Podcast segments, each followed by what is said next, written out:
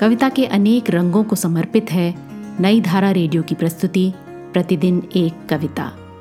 कीजिए अपने हर दिन की शुरुआत एक कविता के साथ। आज सुनिए ममता कालिया की कविता, गुस्सा, उन्हीं की आवाज़ में। उसने हैरानी से मुझे देखा। मैं तो मज़ाक कर रहा था तुम इतनी नाराज़ क्यों हो गई? मैं उसे कैसे बताती? ये गुस्सा आज और अभी का नहीं। इसमें बहुत सा पुराना गुस्सा भी शामिल है। एक सन तिरासी का, एक तिरानवे का, एक दो हज़ार दो का, और एक ये आज का। आज की कविता को आप पॉडकास्ट के शो नोट्स में पढ़ सकते हैं। आप जहाँ भी प्रतिदिन एक कविता सुन रहे हैं, वहाँ अपने कमेंट्स शेयर करना ना भूलें।